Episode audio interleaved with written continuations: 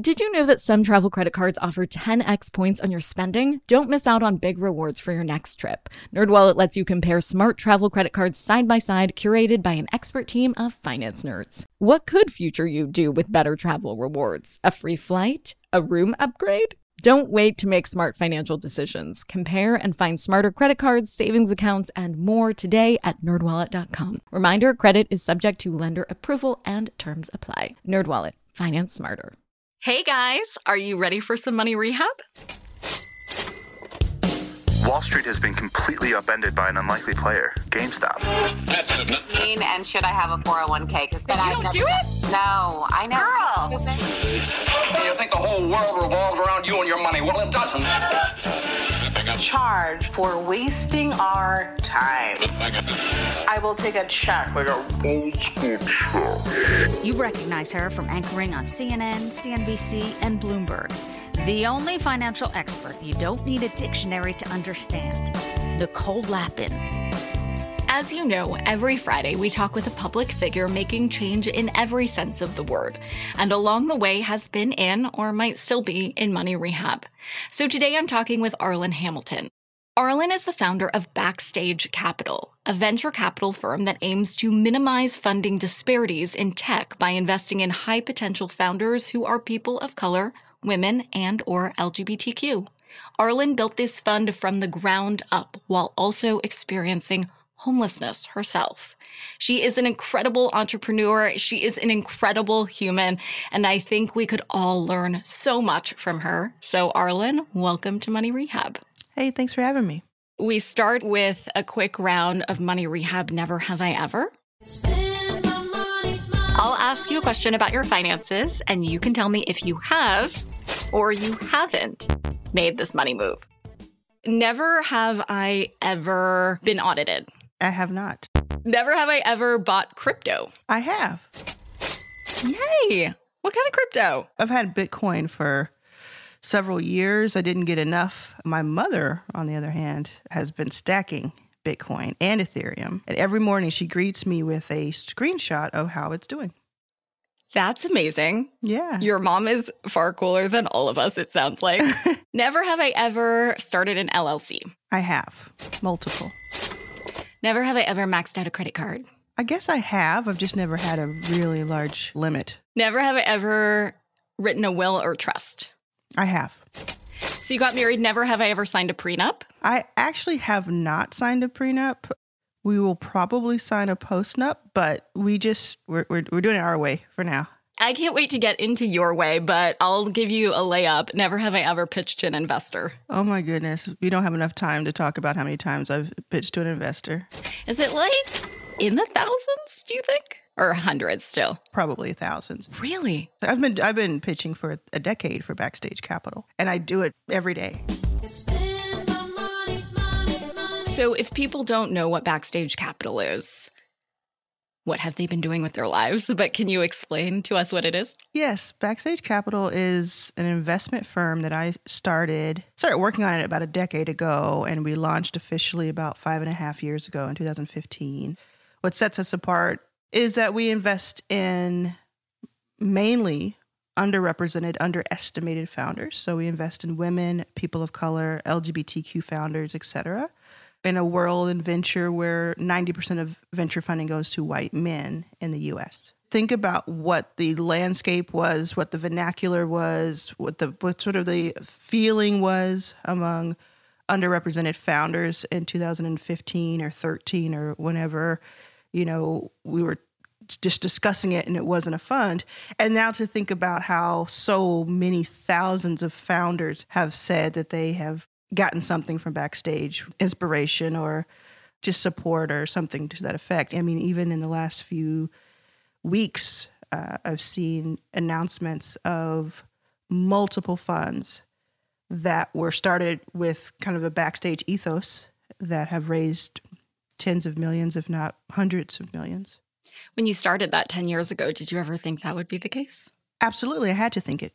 I had to think it would be. Um, I think what's surprising is it's just the the actual pieces of the journey itself, the the the many directions it's taken. You know, I I hoped for this, I aimed for this, I didn't think that I or backstage would be so known. I thought that it would be very kind of quiet and it would be something that was happening behind the scenes. It's in fact why I called the fund Backstage Capital. But things took a turn and I think turned out different, but definitely got us to the destination to at least a milestone faster than we would have if we had been more quiet. So, do you feel like you're shy or introverted, or why didn't you want to be uh, center stage out of the gate? Oh, there are multiple multiple reasons. One was just because I think you know in 2015 when I did start raising and I started investing, that itself was the story. Was like it was a very small story, but it was like okay, I'm investing. I have this syndicate. I'm moving on. And then in 2016, I had an article that came out and it was the headline. I can't remember exactly what the headline was, but it was a like from homeless to Harvard type of headline. And I did, I had requested that that not be the take because it was so little of what I had said in the interview.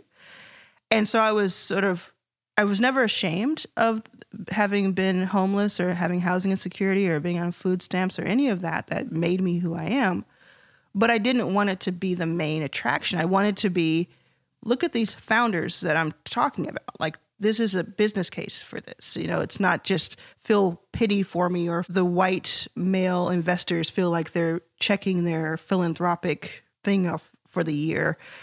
And so I was really upset when that happened. I hit under the covers when it when it came out. And then hours later, like almost immediately it started happening, but hours later is when I could kind of take it in. I just started getting like inundated with messages from people who were just like, wow, you know, I've either gone through something like that or I'm going, I'm experiencing it right now. And you've given me the spirit to live another day and to go on another day and to, and when that started happening, I was like, oh, I just said to myself, I'm being selfish. I'm being so selfish and self centered if I think that I shouldn't share something that's going to help so many people. And then in that moment, it became sort of like, this is this is theirs, not mine. So it's it's as long as they'll keep having me, I'll I'll keep sharing it, right? I'll keep coming showing up to the to the party.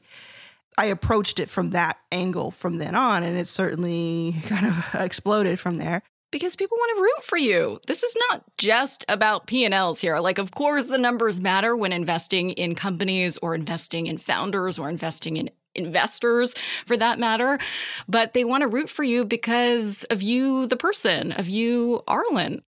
Hold on to your wallets, boys and girls. Money Rehab will be right back. Now for some more Money Rehab. Money is such a mind fuck if you have it if you don't everybody has a complex around it in some way. And i think you have really debunked whatever misconceptions there have been. What misconceptions about experiencing homelessness do you think there is? My least favorite question that i can think of and there probably is worse but i there's my least favorite question in social settings is when someone says to me especially someone who is affluent and has been their whole life says to me, How homeless were you? And it's and it's happened multiple times. And i and it, a lot of times when it happens it's like sort of just i want to know more like i hear that and i want to know more about it. But sometimes it's like this you need to prove yourself as someone who came from the dirt or whatever. When i was in uh, i think it was high school i think we watched a video where we learned that the majority of homeless people in a certain place were um, women with children, and that it wasn't like a stigma. There's a stigma because of what you see sometimes, what you see out and about, where you see someone and you can kind of fool yourself into thinking, oh, well, they got themselves there. They must have been a drug addict and they're just they for some somehow they deserve that. Well, first of all, no one deserves to be homeless. No one, no matter what happened. But second of all, usually the people saying that are just like a couple of steps away from that possibility themselves. One wrong move, one step in the other direction at one decision they made, or one deal not coming through. And it could have easily been them because not all homeless people are on the street where you see them. There are a lot of homeless people who work with you that are living out of their cars or or bouncing around people's houses. They have a week here and a week there and a week there. Housing insecurity. They don't have an address. I didn't have an address for so many years, and and and I didn't go around announcing it. I just think there's such a stigma of like that's them, those people, or whatever. And it's no, it's it's all of us. Any of us could have been in that, can be in that situation. And I, I think about that every day. There are a lot of systemic things that cause so much of of this. I think that once you start talking about something that's taboo, it gives other people license to do the same you know, I've experienced housing insecurity. I wasn't born with a silver spoon in my mouth. I barely had a spoon of food in my mouth growing up. And when I start talking about that, I think that it allows someone else to share their own story. But I think somebody has to go first. Yeah, I'm happy to. How has experiencing homelessness so affected how you spend money now? Well, I think that just my whole upbringing up until that 35 year mark has has just um, influenced how I spend money, how I view money, how I earn money, how I raise money. Um, I used to hate it. I used to hate money. I used to think money is a thing that makes my mother sad. Money is a thing that keeps me from having clothes that that fit me or don't have holes in them. There's things like that, right? Uh, money was just this evil thing that I hated and I wanted to control it because then it was like controlling the beast. But I didn't. I wasn't like looking forward to having a lot of money for the joy of it. I was looking forward to it for like a, a kind of revenge. Once I had it, started getting a taste of it, both in raising it for my company and having it personally, the relationship changed completely. And now it's, I just look at it as a tool. Yeah. It's a mechanism to getting things and, and, and opening up doors for other people mostly.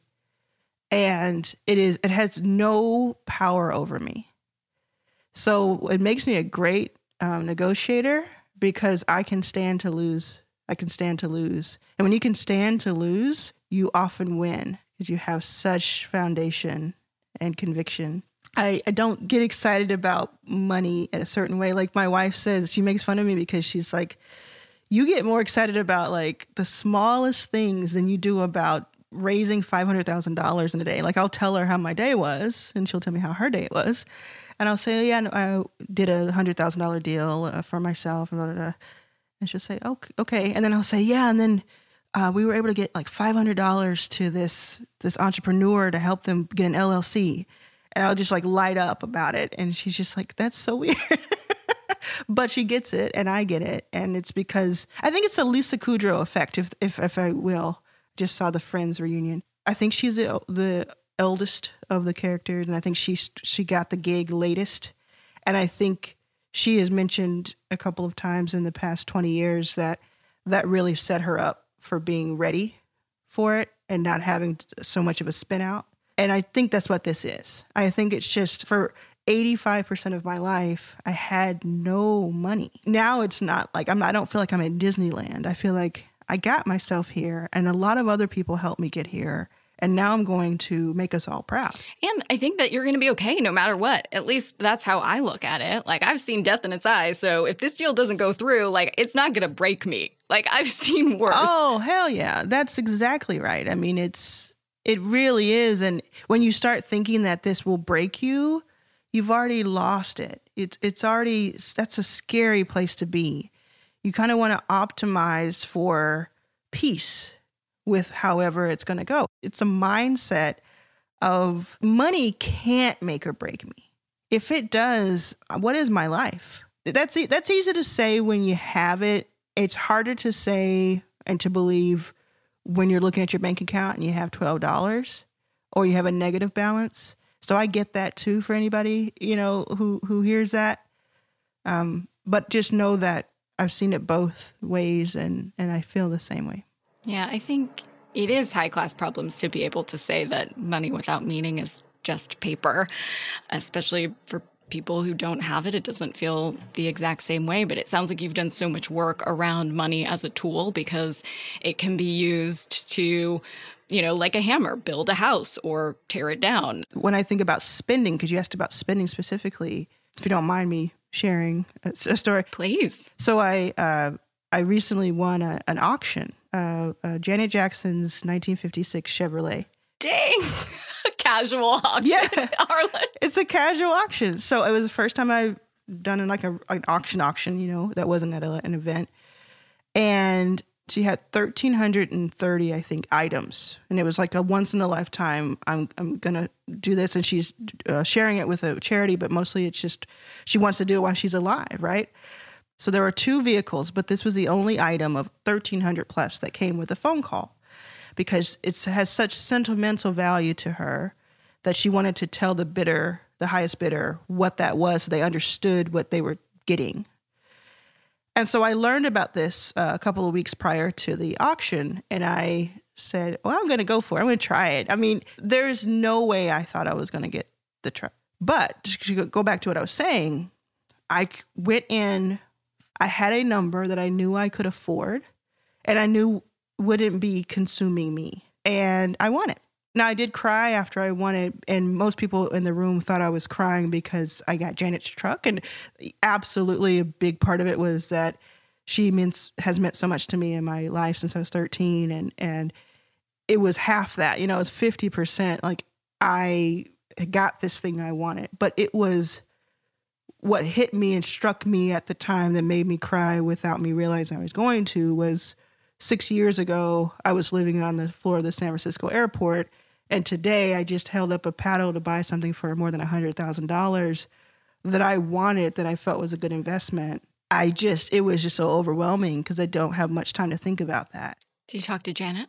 I will in uh, soon. She is very, she was very pleased that that I wanted, and and we're excited to talk to each other. Like how excited? I'm thrilled, and I know I probably am sounding so low key about it, but just honestly, the 13 year old and the 20 year old and the 30 year old in me is is is jumping up and down for joy. But I just feel like it's it's a full circle moment, and I feel very grounded and rooted in it, and I just am going to be thrilled to have the call and to be able to tell her a few things that I've waited my whole life to. I'm not nervous and I'm not I'm very excited, but I'm also like this this was supposed to happen. Wow. I love that. Uh, what money advice would you give your former self for how to change your mindset around money? I don't know if it's advice. It's just sort of like a, a clarity and a, and it, to make it okay that what you are right now doesn't necessarily have to follow you for the rest of your life or be what you are for the rest of your life. You can you can always evolve. You can always change. You can always change your mind and what you are in that moment at 24, at 18, at 47, at 75 doesn't have to be what you are the next the following year. You can always change your circumstances. And in the circumstances that you're in right now, keep note of it. You know, because you're going to need those clues for the next step in your life. You're going to need all the things that you're learning right now and experiencing right now to help you with the next step. Here's a tip from Arlan you can take straight to the bank. You do not have to start a venture capital firm in order to support underrepresented founders. You don't even have to start a business. You can do this as a consumer. Arlan talked about how systemic issues beyond her control affected her life. As consumers, we can make choices that dismantle these systems. It's in the votes we cast, not just in electing political leaders, which is certainly vital, but also in the votes we cast every single day when we decide which businesses we support, which voices we amplify, and where to donate money and time. Votes we cast every day when we interact with and consequently signify support of public figures or organizations that uphold the system of privilege. So, next time you're about to swipe your credit card, ask yourself, where is this money going? Instead of a big chain, could I buy this latte from a local black owned business? The answer is and should be yes. Money Rehab is a production of iHeartMedia. I'm your host, Nicole Lapin. Our producers are Morgan Lavoie and Catherine Law. Money Rehab is edited and engineered by Brandon Dickert with help from Josh Fisher. Executive producers are Mangesh Hattikudur and Will Pearson. Huge thanks to the OG Money Rehab supervising producer, Michelle Lambs, for her pre production and development work. And as always, thanks to you for finally investing in yourself so that you can get it together and get it all.